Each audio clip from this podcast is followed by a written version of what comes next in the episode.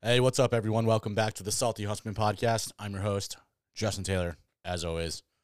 I don't think that's going to change ever, but you never know. One day this might be something awesome. Who knows? Well, anyways, so this week we have Judd McCullum on. I refer to him as the Mammoth Tusk Man.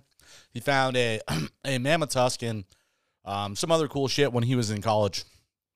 Uh, it's actually a pretty exciting episode to talk to him. He's a pretty cool guy. He's got a lot of knowledge about a lot of things, and uh, and I I like I, I really liked uh, bouncing a lot of questions off of him. It was uh, it was pretty interesting. We talk about uh, whitetail hunting and the differences is from the east to the west, as well as you know bow hunting and turkey hunting, and uh, we don't really get into like the tips and tricks and tactics like I always talk about us not getting into because it's really not something that interests me because there's a million other podcasts out there that talk about the same shit over and over again. And uh, yeah, it's, it's just good conversation that we're having. I hope you guys really enjoy it. Uh, another thing as well, if you guys can go on Spotify or Apple and leave a, uh five star review or a comment on Apple, that'd be great. You know, just tell me if it's good, it's bad. I mean, honestly, I don't care. Just leave a review. Um, I really appreciate if everyone did that. It really does uh, help a lot. So this podcast can gain reach and do what I want it to do, which is reach more hunters and maybe have some influence out there on some people uh, who might be a little misguided in the outdoor world. But yeah, so this is a pretty cool episode with Judd. I hope you guys really enjoy it, and uh, thank you guys. I appreciate you guys for listening. All right, welcome back to the uh, the Salty Huntsman podcast. I'm your host Justin Taylor, and uh, this week we have uh, Judd McCullum. Is that how you say it? Yep, exactly. Okay, all right. Yeah, I wasn't I wasn't too sure, but I was pretty sure. Yeah, so uh no, uh basically what I want to say is that um I think I used to listen to the Working Class Bow Hunter a lot. Yep. And you were on there a couple times. Yes, it was. And uh yeah, and um I think it was the episode about the uh like you found something with like a woolly mammoth or something like that or no? Yeah. Uh, just uh, it was uh, the right tusk and part of the left tusk, and then uh, my professor found both of its upper molars. So not much of the animal, but enough that it's pretty cool. So was that like the intent or no? Uh, no, we were not out there to find that stuff at all. We are just doing a college biology lab, and I happened to trip over the thing. So it was just like sticking right up and you just yeah, just kind of went for it. Yeah, it was in the. It was actually in the bottom of a creek, and like we were just doing soil and water testing, and I got done with that pretty quick, and went out there, and I was like kicking over rocks and stuff with a with a net, because uh, you know there's all kinds of little fish and stuff. I was trying to catch them, and I came up and I put my foot up against what turned out to be the tusk, and you know picked up the middle section of it and dragged it over to the point bar and set it down, and uh, there was a, a gal near me in waders. I said, "Hey, stand right here and don't lose a spot." So I went back and got the other two pieces and laid them out. And, yeah, found a pretty big tusk. That's actually pretty sweet. Uh, Yeah. So did uh, did you get to keep that, or did you like turn it in, or anything, or what? No, I found it on uh, college property, and the college donated it to the state museum, which is fine with me because I wouldn't have anywhere to put the thing. It was like 11 feet long. Oh shit, that is huge. yeah, Wow. All right then. Yeah. No, definitely gonna take up some wall space for sure. Uh, definitely. That's sweet though. Um. So is that like what your job is then? Is like water, like testing water and all that, or were you just doing it for a class? No, I was going to school for that, and I couldn't figure chemistry out. So, you know, I took a uh, an early graduation date, and now I work for uh, my wife's father, and we uh, take barns down Okay. and uh, rear erect timber frames all over the country. That's pretty sweet. I know there's there's a lot of money in that if you if you know what you're doing. Oh yeah, for sure.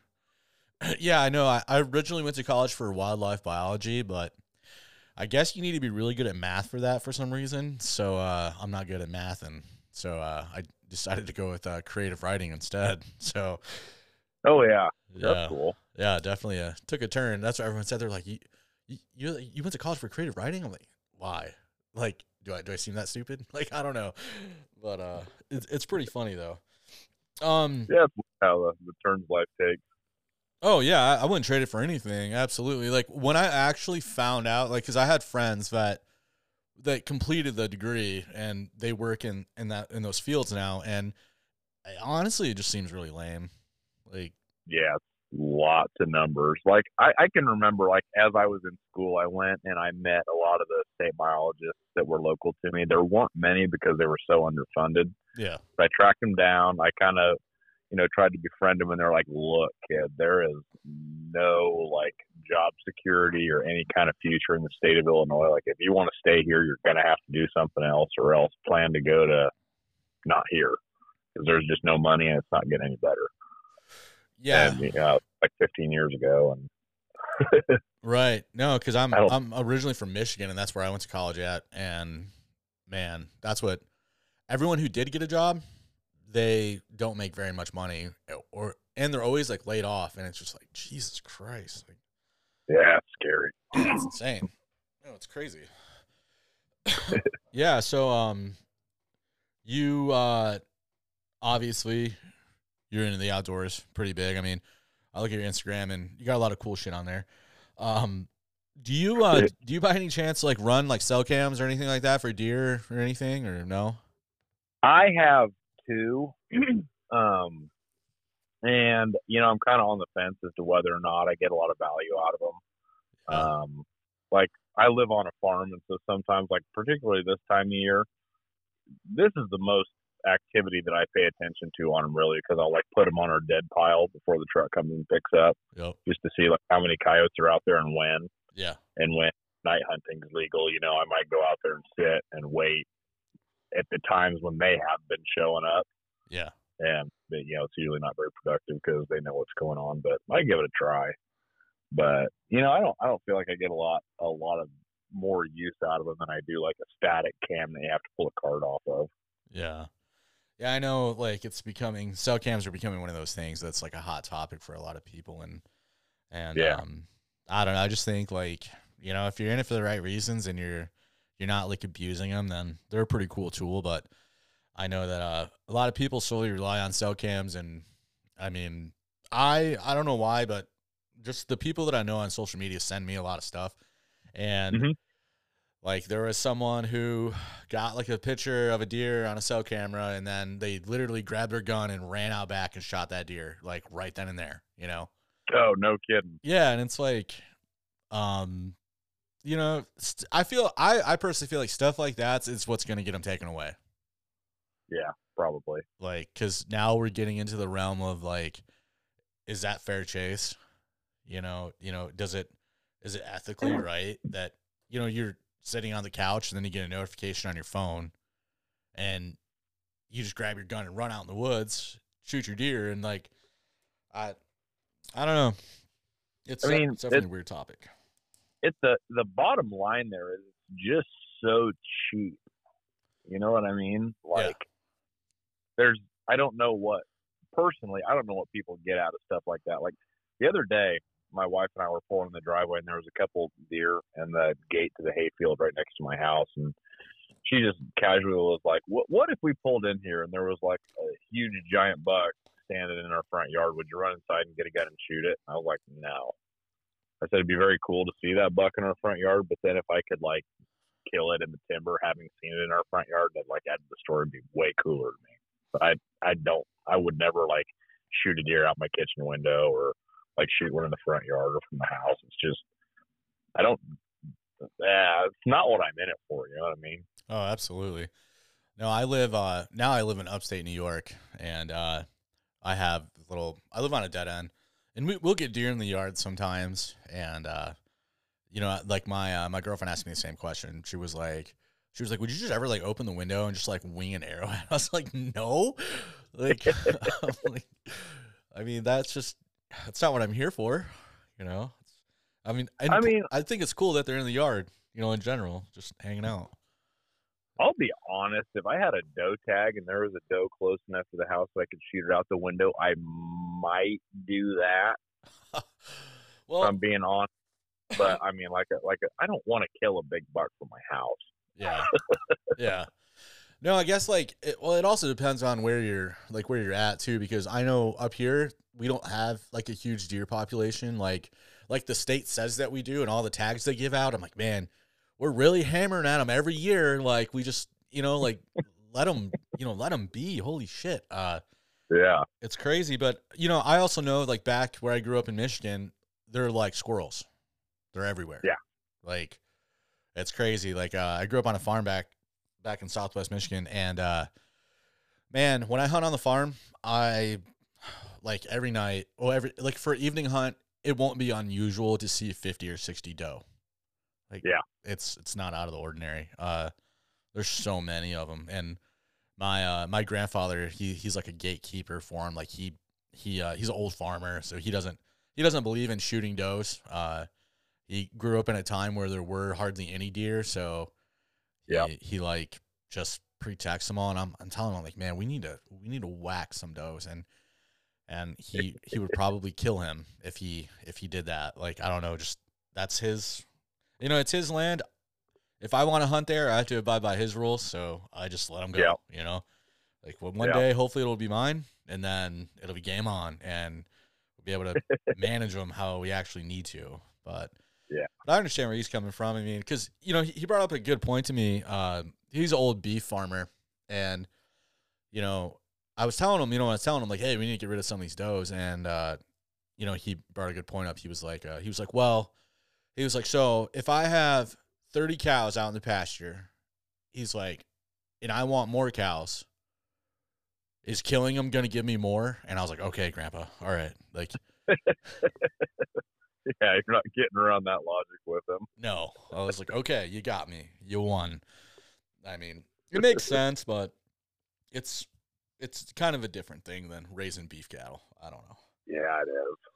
It is. I, I kind of run into the same thing sometimes, but like around here, like I'm in the same boat around here. We've got way more does than I should. And, you know, there's there's quite a few bucks, but it doesn't seem like there's quite enough. And like the rut sometimes runs clear, and like the does will cycle clear into February sometimes because there's just they're just not getting bred for some reason. I guess because there's so many of them. Yeah. But then you know you're dropping fawns, and then the late fawns of the year they're coming into their first estrus like in the middle of January when our season's going out, and just throwing the whole winter pattern into chaos. Wow, that's crazy. You know, it, it's a wild card. It makes it fun, but it just yeah, it'd be nice if there was two ruts and everybody had calmed down a little bit toward the end of the year. Uh, yeah, no, I've I've never experienced anything like that. Uh, that sounds like chaos. So, It's nuts. Like if there's like one hot fawn walking around, you know, I've got I got videos or some of my Instagram highlights of like six or eight bucks following one late fawn Jesus, around in this the you know the hayfield outside my house. man, that's crazy. Yeah, I know up here they um because our winters are pretty they're, they're pretty rough on on the deer herd. Uh, Absolutely. And uh, I mean, there were two snowstorms we had this year where Mhm. within two days we got over four feet of snow. That's gnarly. Yeah. And the deer just get whipped on. And uh, usually here, like the rut is completely done. Like everything is turned off before Thanksgiving. Like it's completely Mhm. done. Like there's no Really? yeah, like you can go out and you know, like you might see a buck just cruising because Mhm. he's bored or something, but he's not chasing. You know, um, they they just get shut down because sometimes we'll have late winters, and if these, uh, I don't, I just think that they don't want to. They don't want to have to deal with it. Like I don't know how to describe it, but I've I've never seen the activity where it's went into December or January. Like because I think when they drop, like those fawns aren't going to make it past year one if they're late. Mm-mm. Not here. there. No. No. so it's it's definitely it, it's crazy to see how because I've I've also hunted down in Texas, and Mhm. um man, down there it's just like like there's like no holds bar, like you know they can just go whenever. I, that that's what I felt like at least. but Yeah. yeah, Uh, yeah, I don't have any experience with the rut in Texas, but I know, you know, between the southern strain they've got down there and their ruts being in a different time, and then they brought a bunch of the northern strain whitetails down there, and they're, you know, toward November with the, you know, the, oh, what is it? Uh, daylight, the, uh, I'm not coming up with it. But, you know, the shortening of days makes them start rutting, so. Oh, the yeah, the, the amount of time in the day, like the that there's daylight. Yeah, That, that's Yeah. also true for like uh, fur bearing animals. Like their fur becomes more prime with the uh, with the daylight, with less daylight is when Yep. that Yep. happens. Yeah, yeah. I know. I, I also saw um, that you're trapping a little bit this year. Have you always trapped, or or is this like something you're I- just getting into?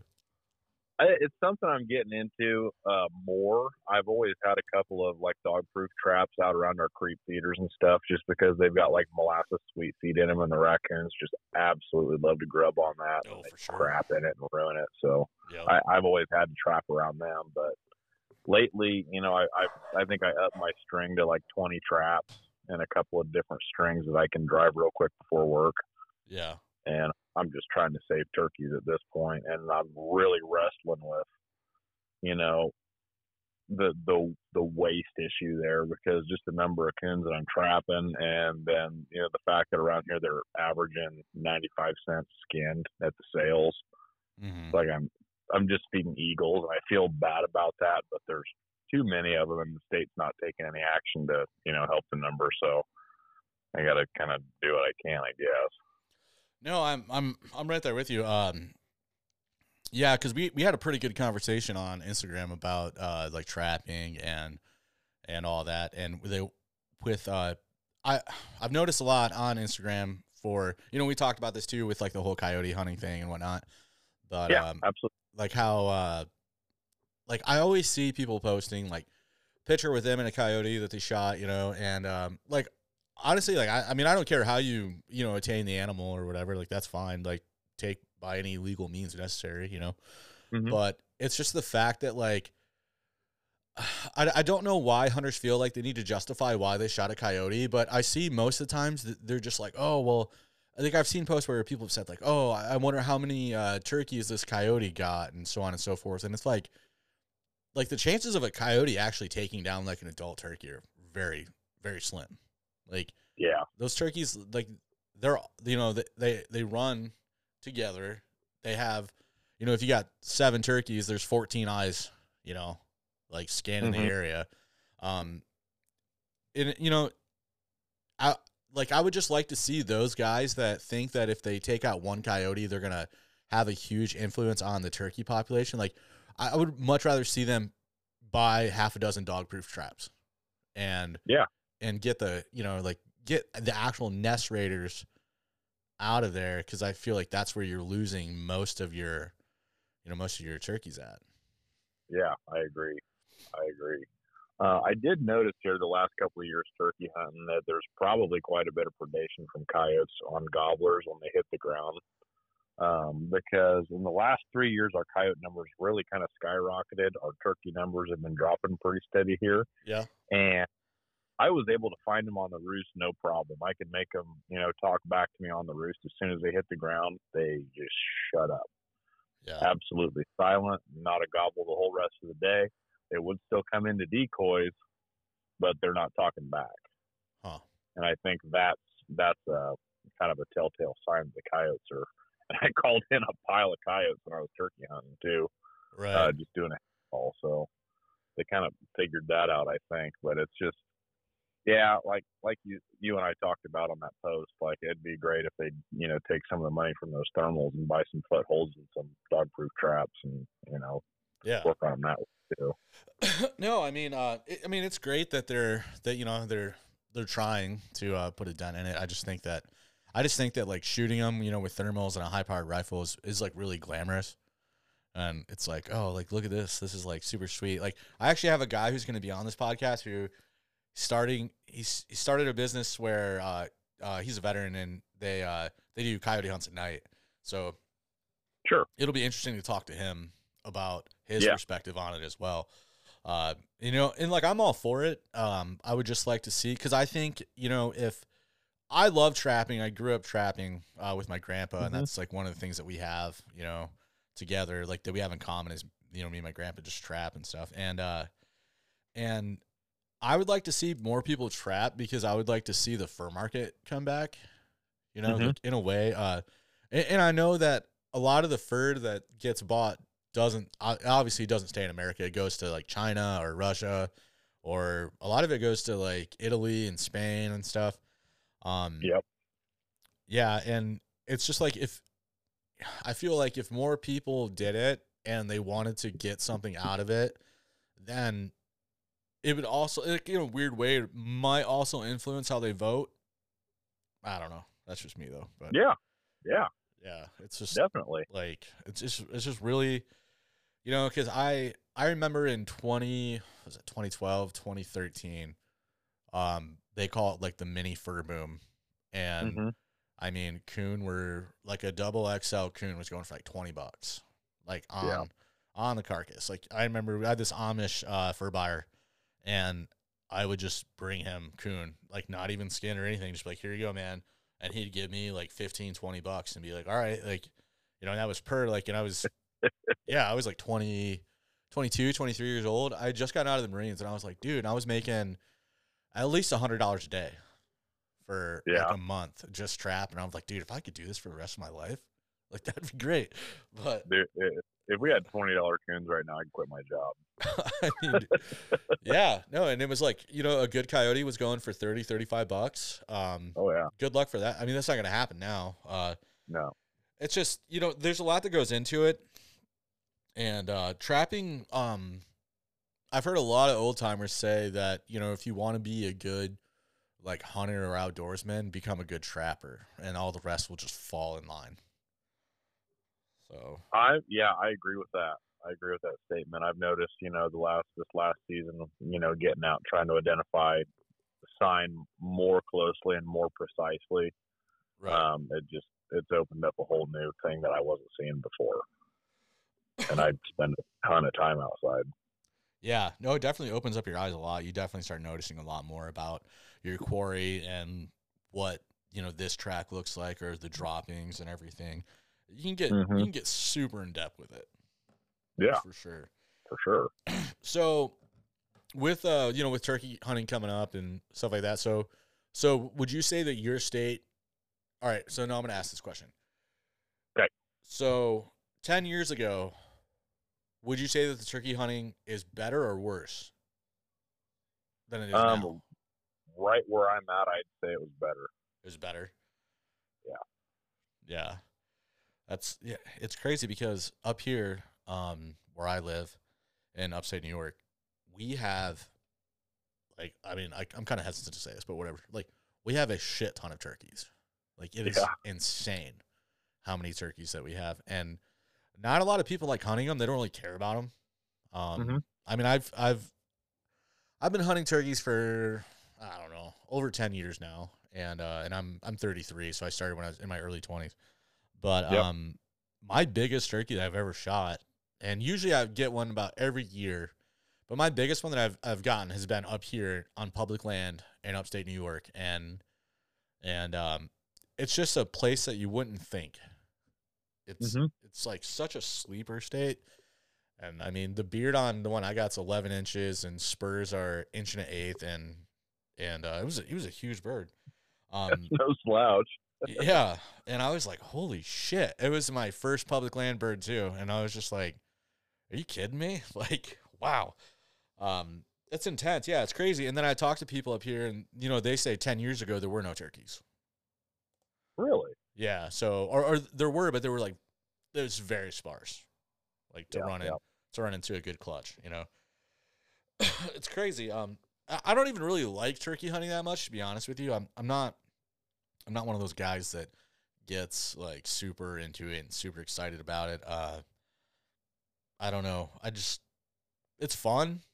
Like I enjoy it, but I don't get excited as I get excited about like deer hunting or, or something like that. I guess. I don't know. Right.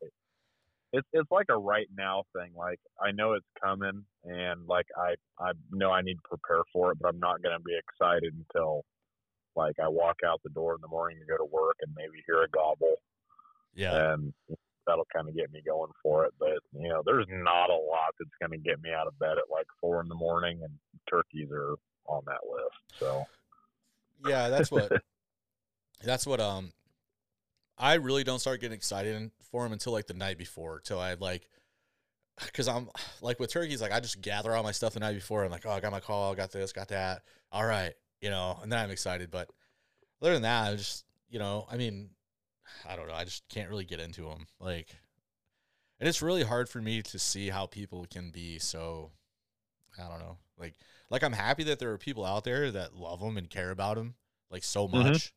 But uh as far as like the I guess and I think social media has ruined turkey hunting in a way.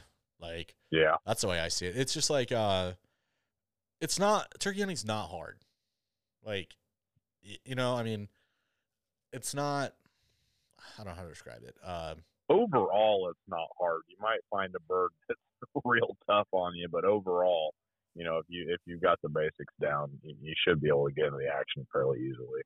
Oh yeah, no, yeah, absolutely. Like, so when I hunt public land up here, um, what I do, it's it's super basic, but um, I mean, and there's like thousands of acres of public up here, so Mhm. I will drive to the public, um, and the sun will be just coming up. I'll like literally, I'll get out of my truck, hit my call.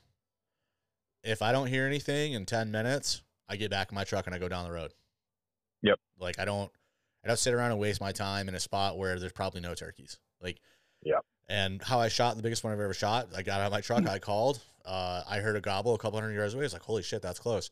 Just took off in that direction, kept calling, and it was just like that. You know, it was done. It was over. Like, and that that was Yep. like the first week of the season up here, and I was like, holy shit, okay.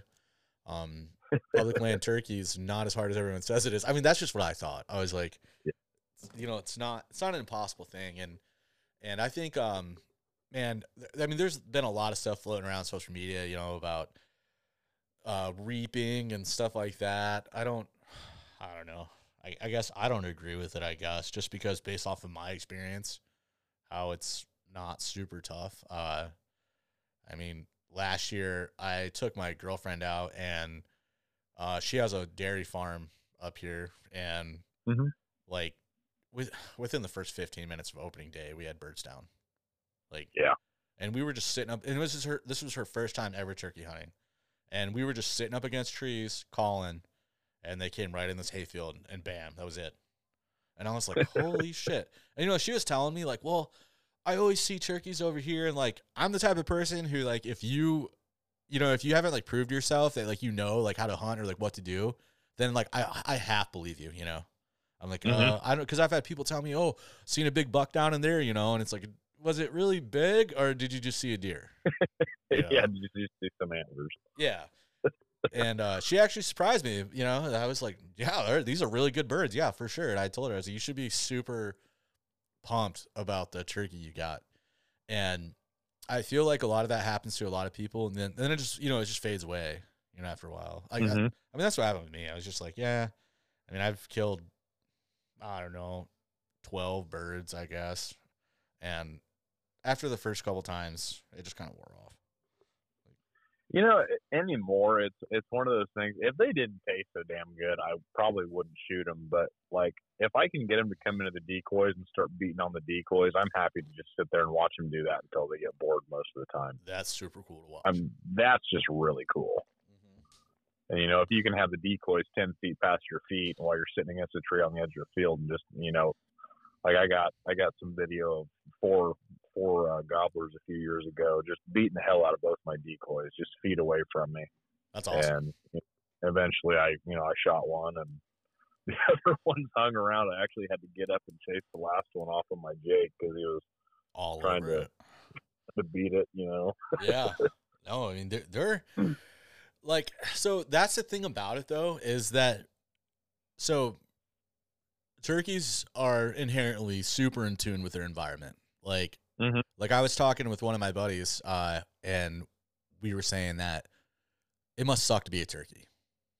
Oh yeah. like to be born and then be a turkey and it's like like you can't you can't really smell very good and I, i'm not too sure on how well they actually really hear so the only thing they really have is their eyesight which is killer but hmm everything wants to eat you Everything.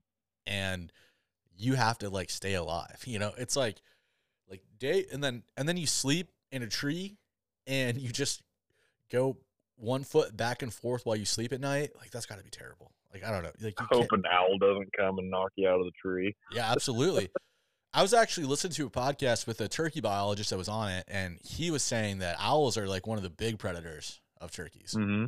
especially like in the morning when they start calling. Like an owl will just fly in there and knock them right down, and and then they're done. Like, Yeah. Yeah, People don't give owls the credit they're due as predators at all. they're savages. Yeah, they're vicious. Oh, I do. I totally can see how an owl will just wreck you. like, I mean, and they can Well, fly so fast quietly. Oh yeah, there's a there's a pair of great horned owls that nest I don't know a mile to the west of my house, and uh, if you go over there in the springtime when they're like beginning to nest, actually it's like kind of in the middle of winter, like middle to end of January, they're starting to mess with their nests. They'll start finding headless red-tailed hawks everywhere because I they mean- just do not tolerate other raptors being around their nest. I'll be honest, that's not a bad bad problem to have though. I yeah, I don't like hawks at all. Like, I'm big I into don't uh mind. yeah, but do you do you guys have any like game birds around you or no? No, they're all gone. Turkeys are the last ones. Yeah. So like uh growing up as a kid, I know that pheasants aren't, you know, a uh like an indigenous species to North America. I know they all came from Asia and stuff like that, but but growing up as a Yep. kid, we would always have pheasants that, and they were reproducing in the wild.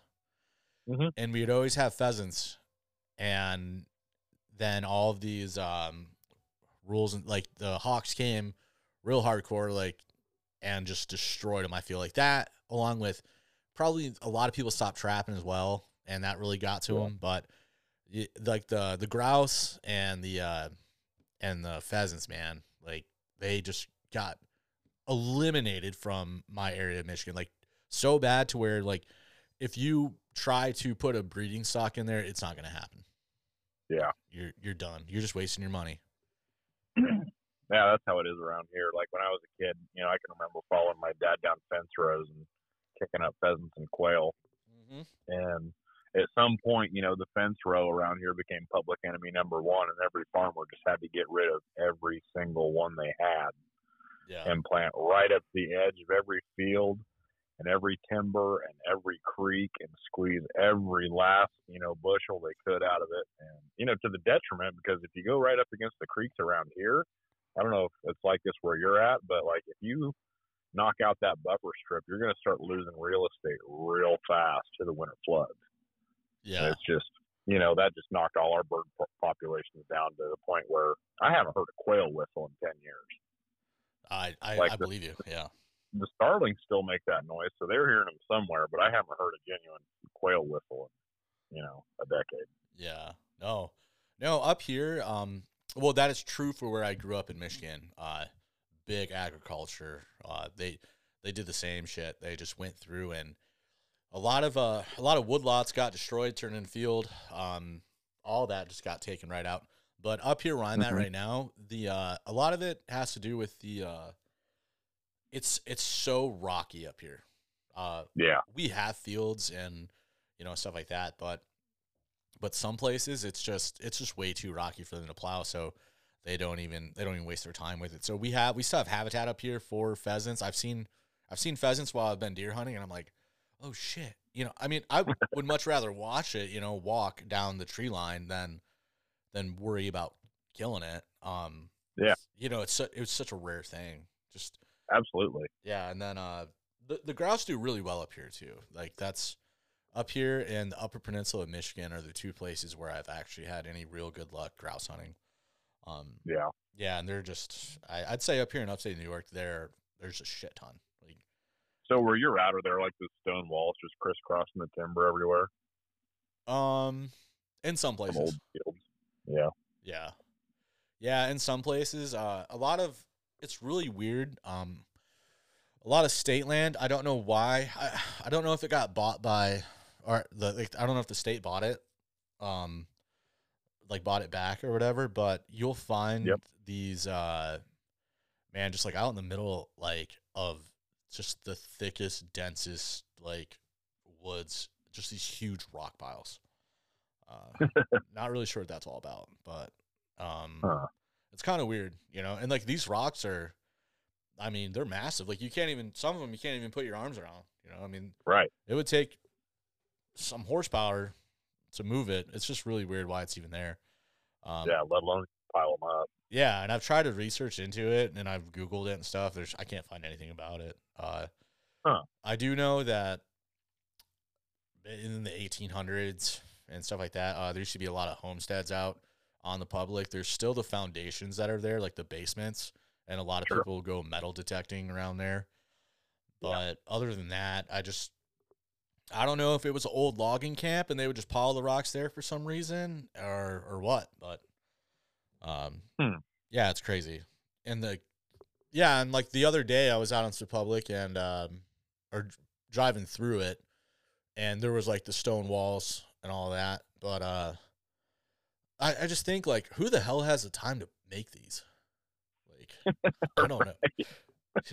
yeah.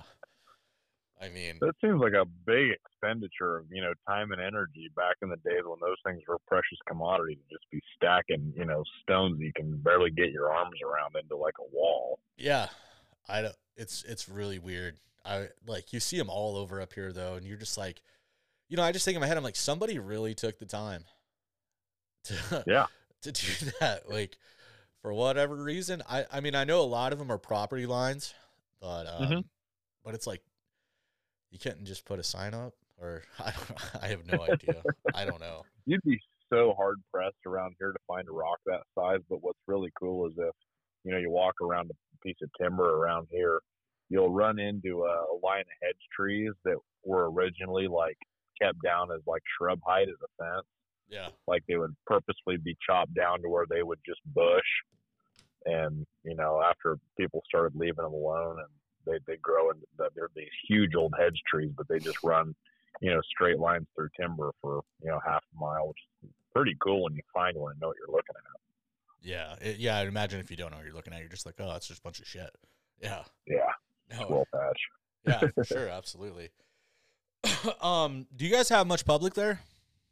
no No. hardly any at all Yeah. um my wife's family owns more than i think the next three public areas put together that wow. are close to So you're on. pretty sparse unless you're a waterfowler. There's quite a few big pieces along the river for like duck hunting, but there's very, very little timber to whitetail hunt or small game hunt in. Gotcha. Yeah.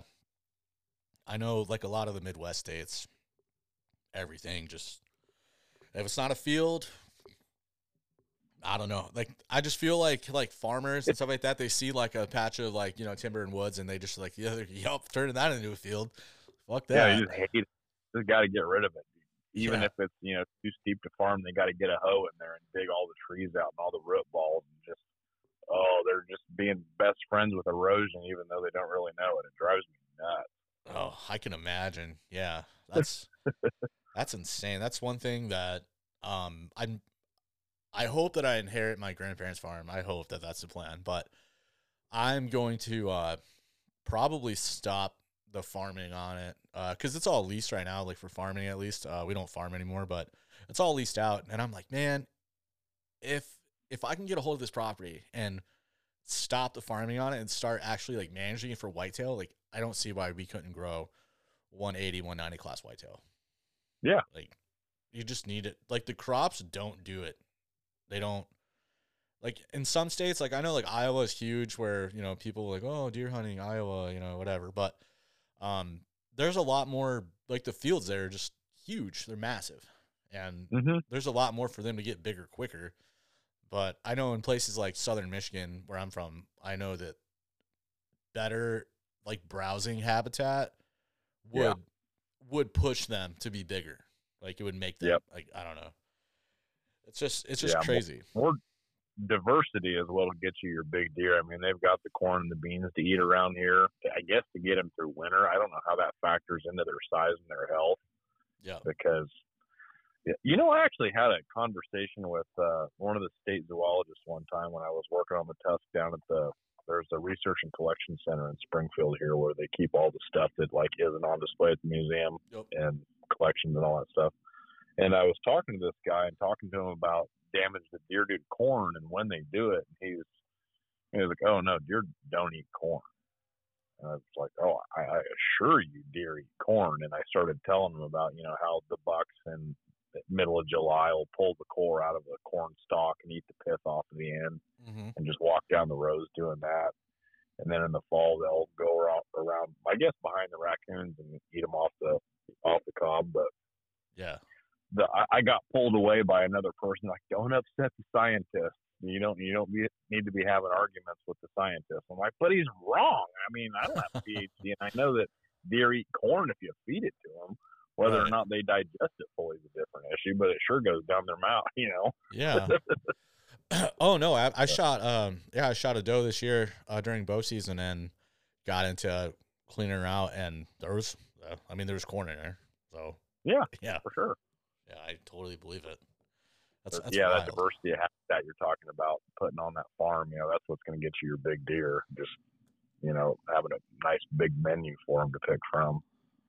Oh yeah, absolutely. I I've learned um I've learned a lot from hunting in the Northeast. Uh and it, it's crazy just where like when you hunt in a place where there's less deer population and there is Mhm. you know I, I hate when everyone's like oh public pressure public like they, they always like throw that around i've always heard people say that but up here like yes there is people that hunt the public but it's not like this crazy you know oh there's a hundred people in here it's it doesn't doesn't happen like that but Mhm. i'll tell you that the the logging operations up here um when they do the clear cuts Yep.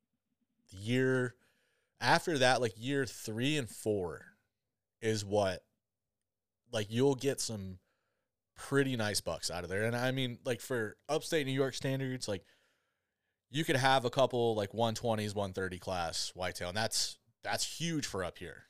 You know, Mhm. like that's like, oh my god, like this is like the buck of a lifetime. Um Yeah. and it's just it's crazy just to see what a clear cut will do, like and to grow it like just growing a deer like that. Mm-hmm. Like it, it's insane.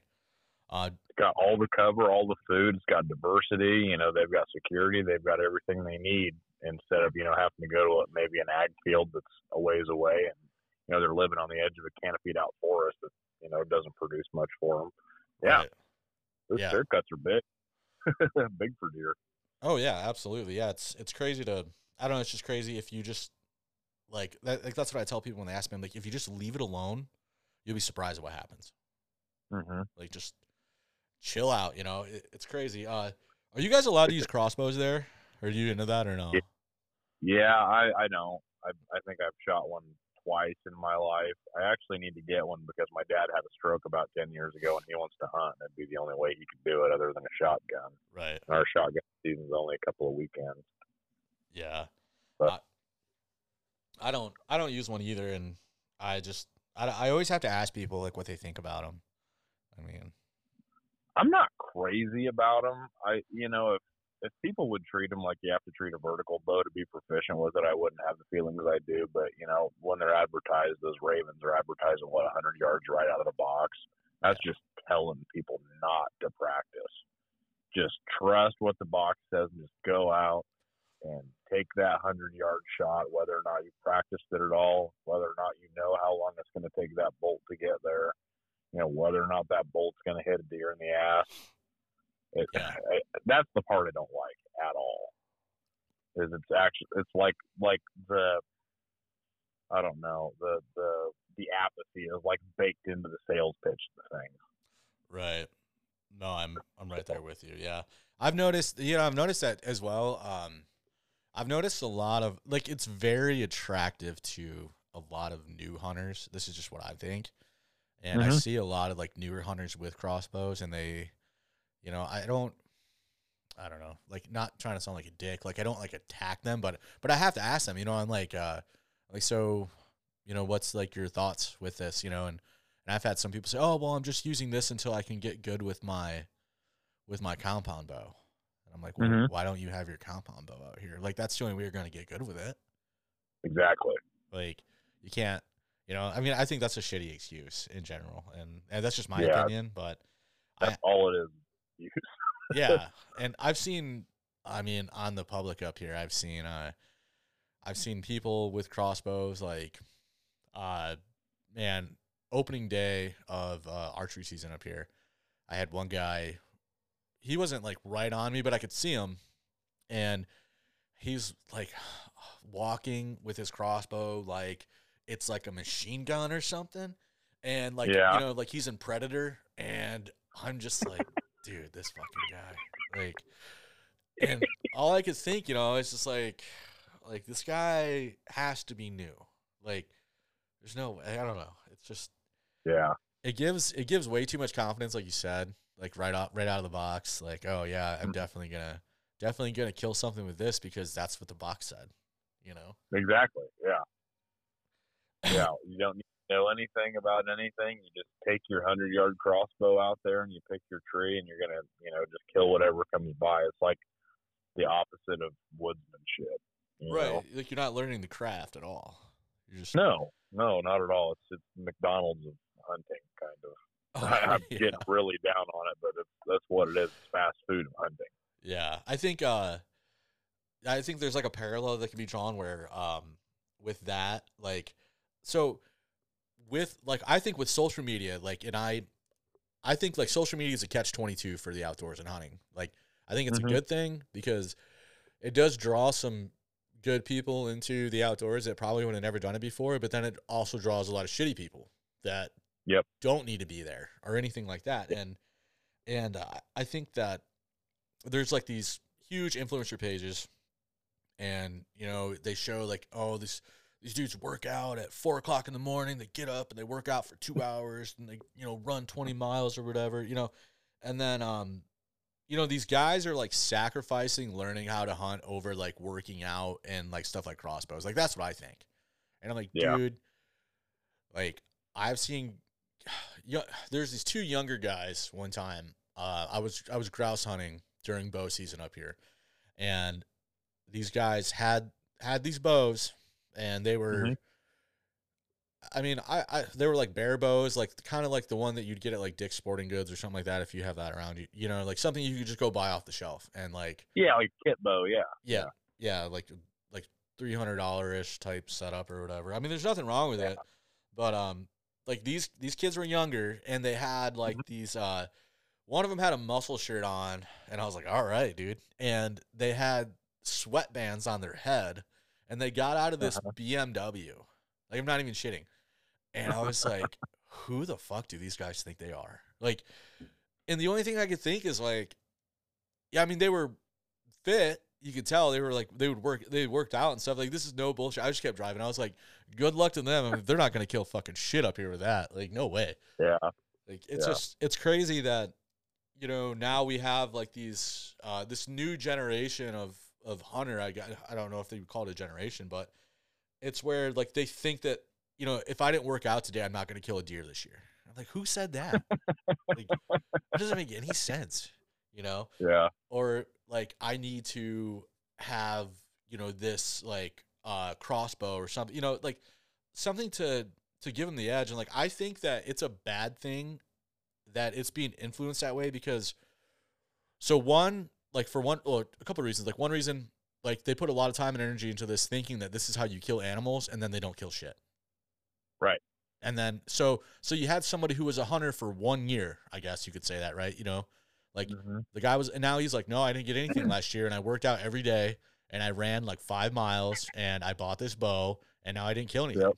So, you know, Not open to any kind of new learning. Not open to the fact that or the possibility that they're doing something wrong. right?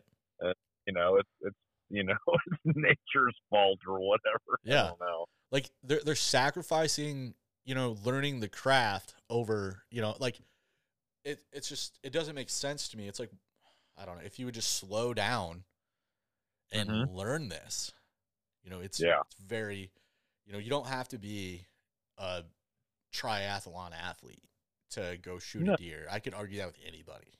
Like, you know, I mean, splitting the difference and putting a weight like in a backpack, say, and going out and getting there at daylight and kind of, you know, being in the timber, you know, whether it's in season or not, and just being out there and, you know, kind of exercise and spend some time just figuring out what the outdoors is about. That, that, I think that's the sweet spot, maybe right?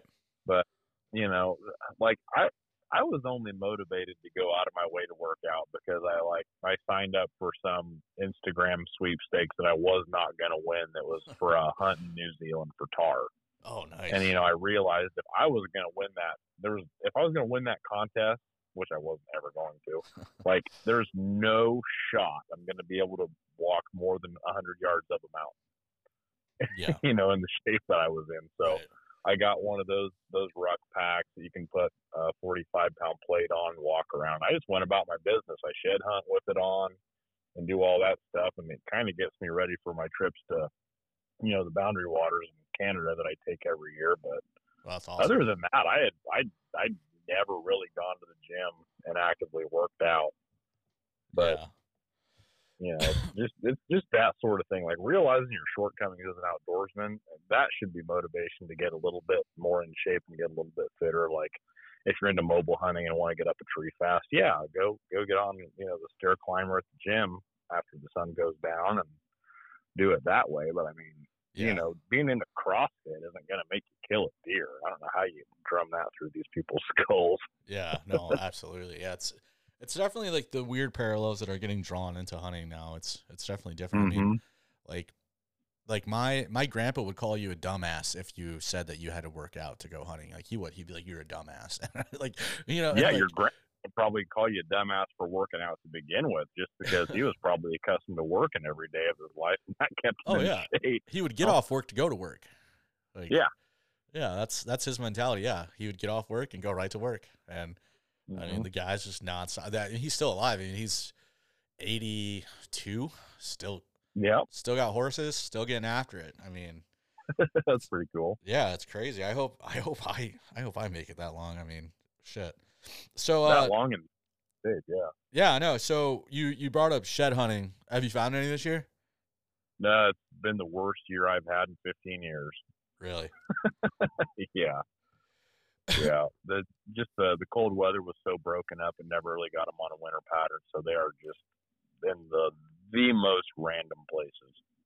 Gotcha. And it is what it is. You know, I, I, I, know enough to know that sheds aren't like going extinct or the deer are not evolving to not have them or something stupid like that. It just it's just one of those years where there's no rhyme or reason to it. And Yeah. What What do you think Yeah. about the uh, about the popularity of shed hunting? Real quick. You know, honestly, like if if a person's got a piece of ground that they've got a little history in and they want to go out and they want to find their sheds and get to know them, that's cool. I just like finding stuff. So like I've got permission to walk on a couple of the neighbors. Yeah. And you know, if I find something on their property, I'm happy to march right over to their house and give it to them. Like Right. those aren't my sheds to keep. Um, you know, if I if I'm driving down the road and I see one out in somebody's field, like it's really cool, but it's not like a deer that I know or have history with or I'm ever going to be able to kill. So, you know, as a piece of natural sculpture, it's pretty awesome, but I just don't have attachment to it. So, like the hunger to go out and just find any shed you can, anywhere you can, and pile it up, and you know, be cool for social media. I just kind of, I don't really get that. But I got a lot of buddies that are really good at shed hunting, and they shed hunt the ground they're able to hunt, and they've got, you know, years of history with certain bucks they eventually get, and that's really cool to me. Yeah. You know, it's, it's the story for me, really. No, yeah, I can totally understand that. I know. um, growing up, we uh, it wasn't really a thing, I guess, that we that we really ever thought, you know, about like, oh, hey, let's go look out, like, let's go look for antlers. Like, I grew up in a hunting family, like we always hunted and stuff, but like as far as finding a shed, like, it wasn't like really big on our list. I remember uh, if we were like disking or plowing or something, I remember my grandpa found a match set in the plow, and Yeah. and that was like pretty cool. And like one was busted a little bit, but the other one was like perfect. And um, that was like the first time it really dawned on me, like you know, like you could actually they could actually be found. I I don't know. And this was uh, twenty years, twenty five years ago, probably something like Sure. that. And um, I haven't really ever been big into looking for them, like like going out and this is the mission, you know, like this is what I want to do. I've I've found a handful, I guess. Um, but it's just I don't. I just think it's wild that. I mean, to me, like with the way that social media has made shed hunting, it's like I don't know. It, it just seems like it's like a participation trophy. It's just like Yeah. like oh, you like around here on in certain situations around here, like if you have good steady cold and like deer on their bed to feed pattern, it's like Easter egg hunting. Yeah. You know what I mean? They're they're just they're out there. They're in a predictable spot. Once you identify that pattern, you know about where you're going to find them. You can really clean up. But like I think this goes back to, you know, everybody looks at the Midwest and thinks it's just the mecca for whitetail.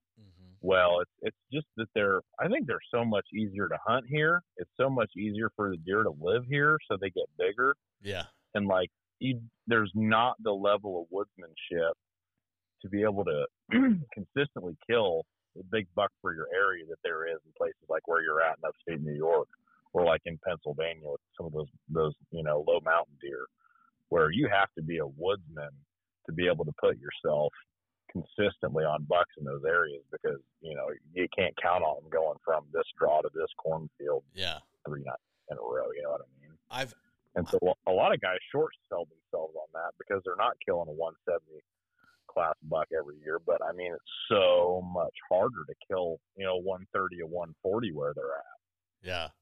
I you know? you know, I'm happy that you brought that up because I've I've since I've lived in upstate New York since 2019 and I've went Mhm. back to uh, Southwest Michigan to hunt every year.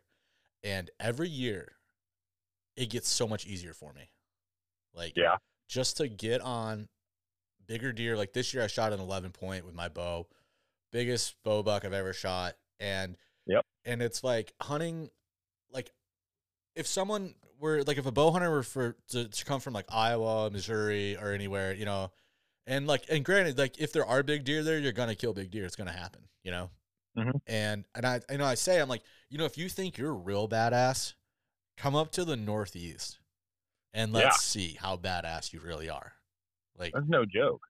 yeah, like you're, you're gonna get humbled no so quick. Like none of these influencers want to do it. I think there's like the one guy from the hunting public that comes up here sometimes, but it's like any of these dudes that are in Iowa and stuff like that. Just I mean, knock it down hammers. I mean, that's super cool, but just come up here and shoot a 120.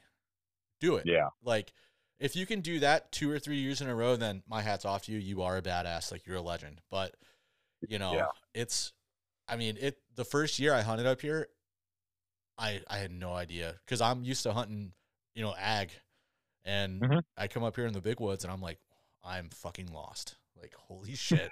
like, how does this work? You know, and then Yep. the year after, I ended up shooting a doe, and then two years later, I shoot. I ended up shooting two bucks, and I was like, man, I think I'm starting to get the hang of this. And like every time I go back to the Midwest, though, it's like these deer are stupid. Like that's just what I feel like. Like, and I'm not, I'm not taking it away from the animal. It's just there's a lot of them, and if you take the same precautions as you hunt in the Northeast, in the Midwest, you're like, you're gonna be like Rambo out there. It's Yeah. it's, it's crazy. Yeah. Yeah. It's totally insane. Yeah. I, the first, I, uh, I worked in, uh, central Pennsylvania, like a couple hours north of Harrisburg, Yep. um, for their archery opener a few years back. And I can just, I can remember, you know, going to the job site in the morning and seeing guys, you know, get out of their trucks and get ready to go hunt and all this stuff. And just the, the terrain they were preparing to go into and how far it was from any ag or like, seemed like any water source and it all looked the same. And I'm just like, man, these guys are on another level if they're actually getting on deer in this stuff yeah. Like able to identify those travel patterns and you know where they're feeding and what they're doing or just just seeing them for more than a few seconds without bumping them it's just you know it's, it's such another level from from where i'm at here you know what i mean Oh no, I absolutely do. Yeah, I I tell people I'm like, man, if you can come up here and hunt and even see the I like the most deer I've ever seen in one night up here hunting is five. yeah Yeah, and then yeah, and then four. Then I went four days without seeing anything. After Yep. that, like it's it's crazy. Um, it's just I with my bow a couple years ago. Like I'll be honest, like I even I'm pretty sure I still have the text message. Um, I shot a deer with my bow, and I thought it was a big doe, and uh, Mhm. and I texted my buddy who I was hunting with. I was like, dude, I just smoked a doe. Like, I mean, I could see the blood from my tree stand, and I was like, holy shit. Mhm. Uh, So he was like, "Yeah, let me finish hunting, and I'll come and we'll, we'll you know track it together, whatever." So we get up on this deer, and it it was a spike, and I was like, "Fuck!" I felt so bad. I was like, "Oh my god, I shot a spike! Like I haven't done this since I was 13. You know, like Jesus Christ." Uh. But the crazy thing about it is, so this deer was a spike, right? Yep. I uh, I didn't have any means to process the deer by myself because where I was living at the time, so I had to take it to a processor. But when I got Mm-hmm. Sure. my meat back, I got 90 pounds out of a spike. no kidding. I'm not kidding. Yeah, I swear. I was like, holy shit. And me and my buddy dragged this deer out and we I mean, we were young like 30, you know, like not and he was like this kid's he's five, six years younger than me. And, you know, we're both military and you know, we should be able to pull a deer out like it's nothing, right? And this Yep. deer was just like and we both looked at each other we're like like this is this is ridiculous how how you know how this is being you know just how much of a pain in the ass this is and Yep. um yeah i told him i was like man that deer is heavier than we thought it was because i got 90 pounds back out of that deer. straight up no lie it's yeah i couldn't believe it and it was just a spike and you know a lot of people say though that i i think the deer might have been a little older um Mhm. but I think that up here with the winters that we have, they put more of that nutrients. I don't know if they could do this subconsciously or however it works, but I think they put more of it into their bodies than they actually do into their antlers, if that makes sense. Yep. Uh yeah, it's you know, and it's crazy. That's that was uh yeah, that was my first uh buck, I guess, that I shot up here. And man, I've gotten I've gotten some pictures on uh like camera of some like 130s, but Mhm. they're like ghosts. Yeah. They're super smart. They're probably five and a half years old, and they've been hunted since you know, you we you know we got black bears up here that eat um fawns, you know, Mhm. so it's like day one. They're already you know bobcats will take them down too. Yep. Um, yeah, it's insane. I mean, just how like I, I I couldn't believe like 90 pounds out of a spike, and then I shot shot a couple other deer, and they're just way bigger bodied, smaller racks, bigger bodies than like Midwest deer, where Yep. you know like a deer in the Midwest could if it had a body like that, the rack is probably gonna be you know a monster. But it mm-hmm. yeah, it definitely. I challenge anyone to come up here to the Northeast if you think you're that bad. Like just just do it, man. Like and and I think everyone should experience it at least like once in their life and and actually give it a real go. Like, you know, come up here and hunt for a week, two weeks, and just just see. Just be like, you'll go home very thankful for what you have. You'll be like, Yeah. man, Yeah. I didn't even hunt in Pennsylvania, and I came home thanking my lucky stars I live where I do. yeah. Oh, it's it's wild. It is wild. It's crazy. I I uh I have a newfound respect for for uh anyone who wants to come up here and hunt or hunts PA and Maine and Vermont and New Hampshire, all that. Like it's it's rugged. I mean, it's no like, you know, Yeah. Montana, Wyoming. It's nothing like that, but you you can get into some elevation here though. That's fact. Yeah, for sure. To, to a flatlander, I mean, it's it's a challenge. Yeah. I hunt and I the, mean, uh, and that extends down through Appalachia, Georgia. You know, the mountains, Alabama, all that. It goes it goes for all those places. Oh yeah, I hunt the foothills of the Adirondacks, and you can get into some really hilly shit if if you if you don't watch it. Like, it's it, it's definitely a, I don't know, like this place for some reason has, it has sunk its claws in me, and I would just like to, to take uh like at least a one thirty class whitetail, and that's when I Yeah. feel like I'll be like I'll know that you know people might look at it and be like, oh, that's just like a regular old, you know, like run of the mill buck where I'm from. But I'll know, I'll be like, dude, you have no fucking idea what it took Yep, to get that deer. It's something. yeah. Like that's like killing, you know, a 190, 200 inch. You know, it's, it's, I mean, Yeah. I, I wouldn't say it's like, it'd probably be like a 170, 180, you know, just a really Yeah. big deer that's super smart and knows what's up. And, and you're going to have to, not only that, just, uh, it sounds crazy just because I'm in New York, but uh, I've started packing out deer. Yep. Like, I mean, you could try to drag them and shit, but with all the blowdowns and stuff like that, you're better off just packing it out. Right. It, you know, there's there's there's situations here where I wish I could do that, but Illinois makes you remove the animal from the field whole. And yeah, Wow. yeah, and I I don't have a four wheeler or an ATV or anything like that at, at my uh, disposal regularly. So like, there's a couple of spots that I don't even hunt until all the crops are out and I can get my truck back close enough. And like even this this hill behind my house, I mean, and it's probably like maybe a hundred, hundred twenty foot gain in elevation, but it's over about 200 yards Yeah. and it's it's just brutal on me just to drag like a 160 pound doe up that hill. I can't imagine having to drag a buck out of there, and it's even farther to like drag it down the creek to the access road at the south end. So Yeah. I I don't even mess with it till the crops come out, and it's kind of a pain, but you know I, I got to recognize my limitations. I'm getting older, and I'm you know I'm in danger of having a heart attack if I tangle with something like that. Oh yeah, no.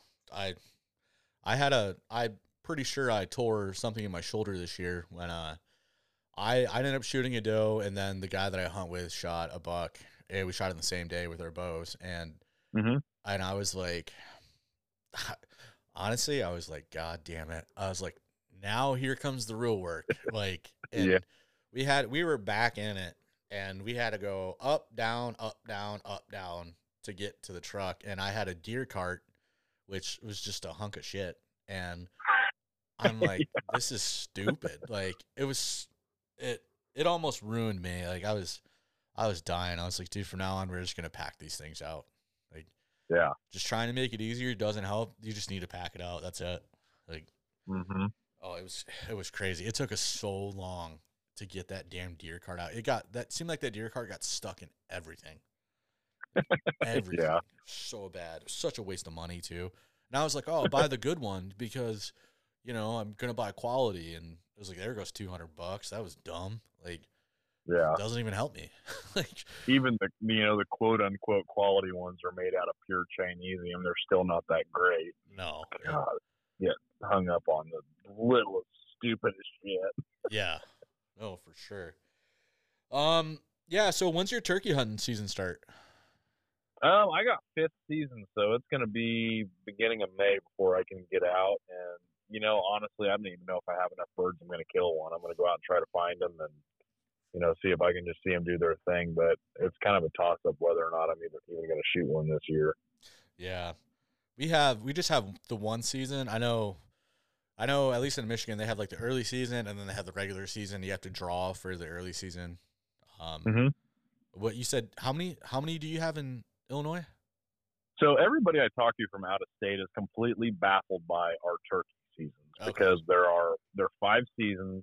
All right. Um, if I'm not mistaken, the the youth season is this weekend and the following weekend, if I'm not mistaken.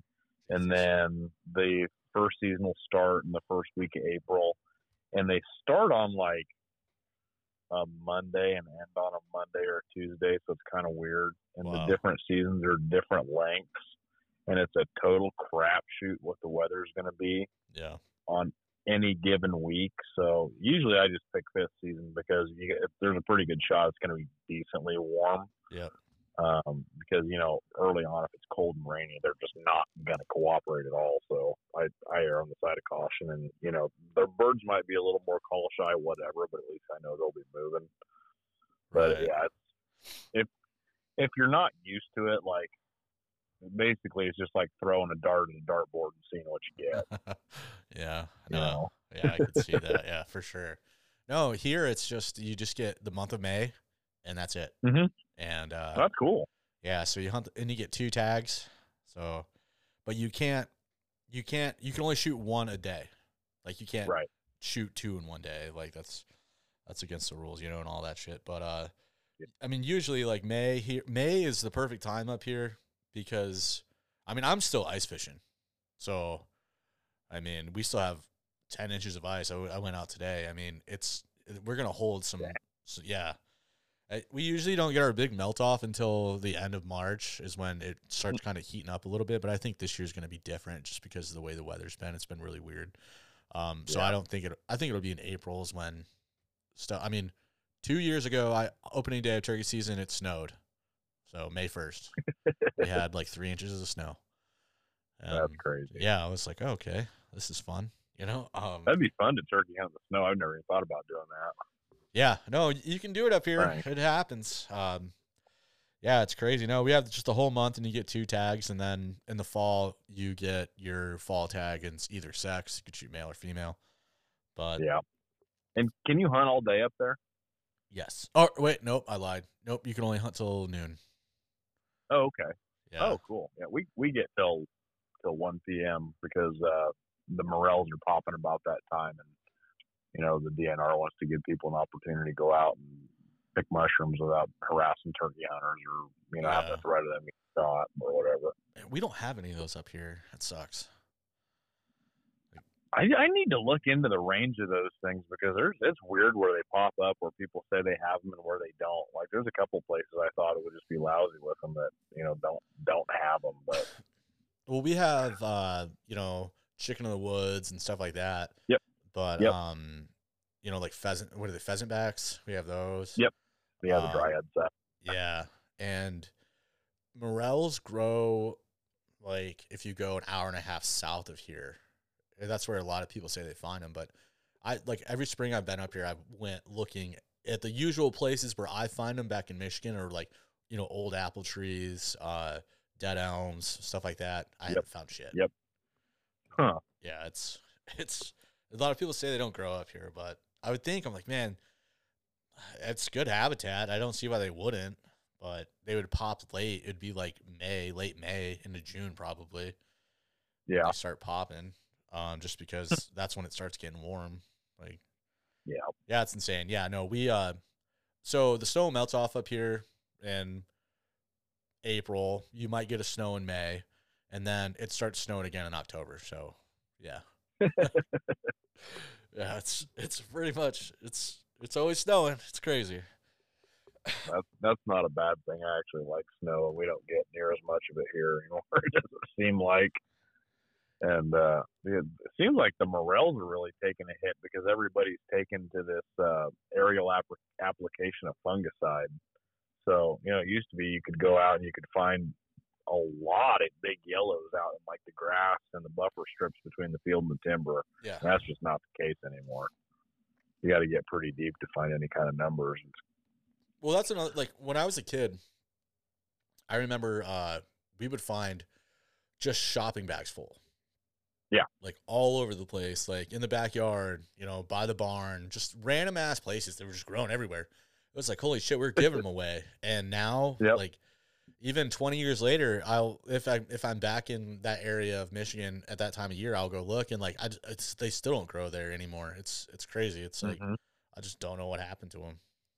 it's get yeah, it's getting down to where I mean the conditions just got to be perfect to that elm tree that's dying. It's not dead yet, but it's dying, or the sycamore tree that's you know got the right you know root biome habitat going on, and, and they'll come up there. But like you just don't see the randomness that that I that I remember as a kid.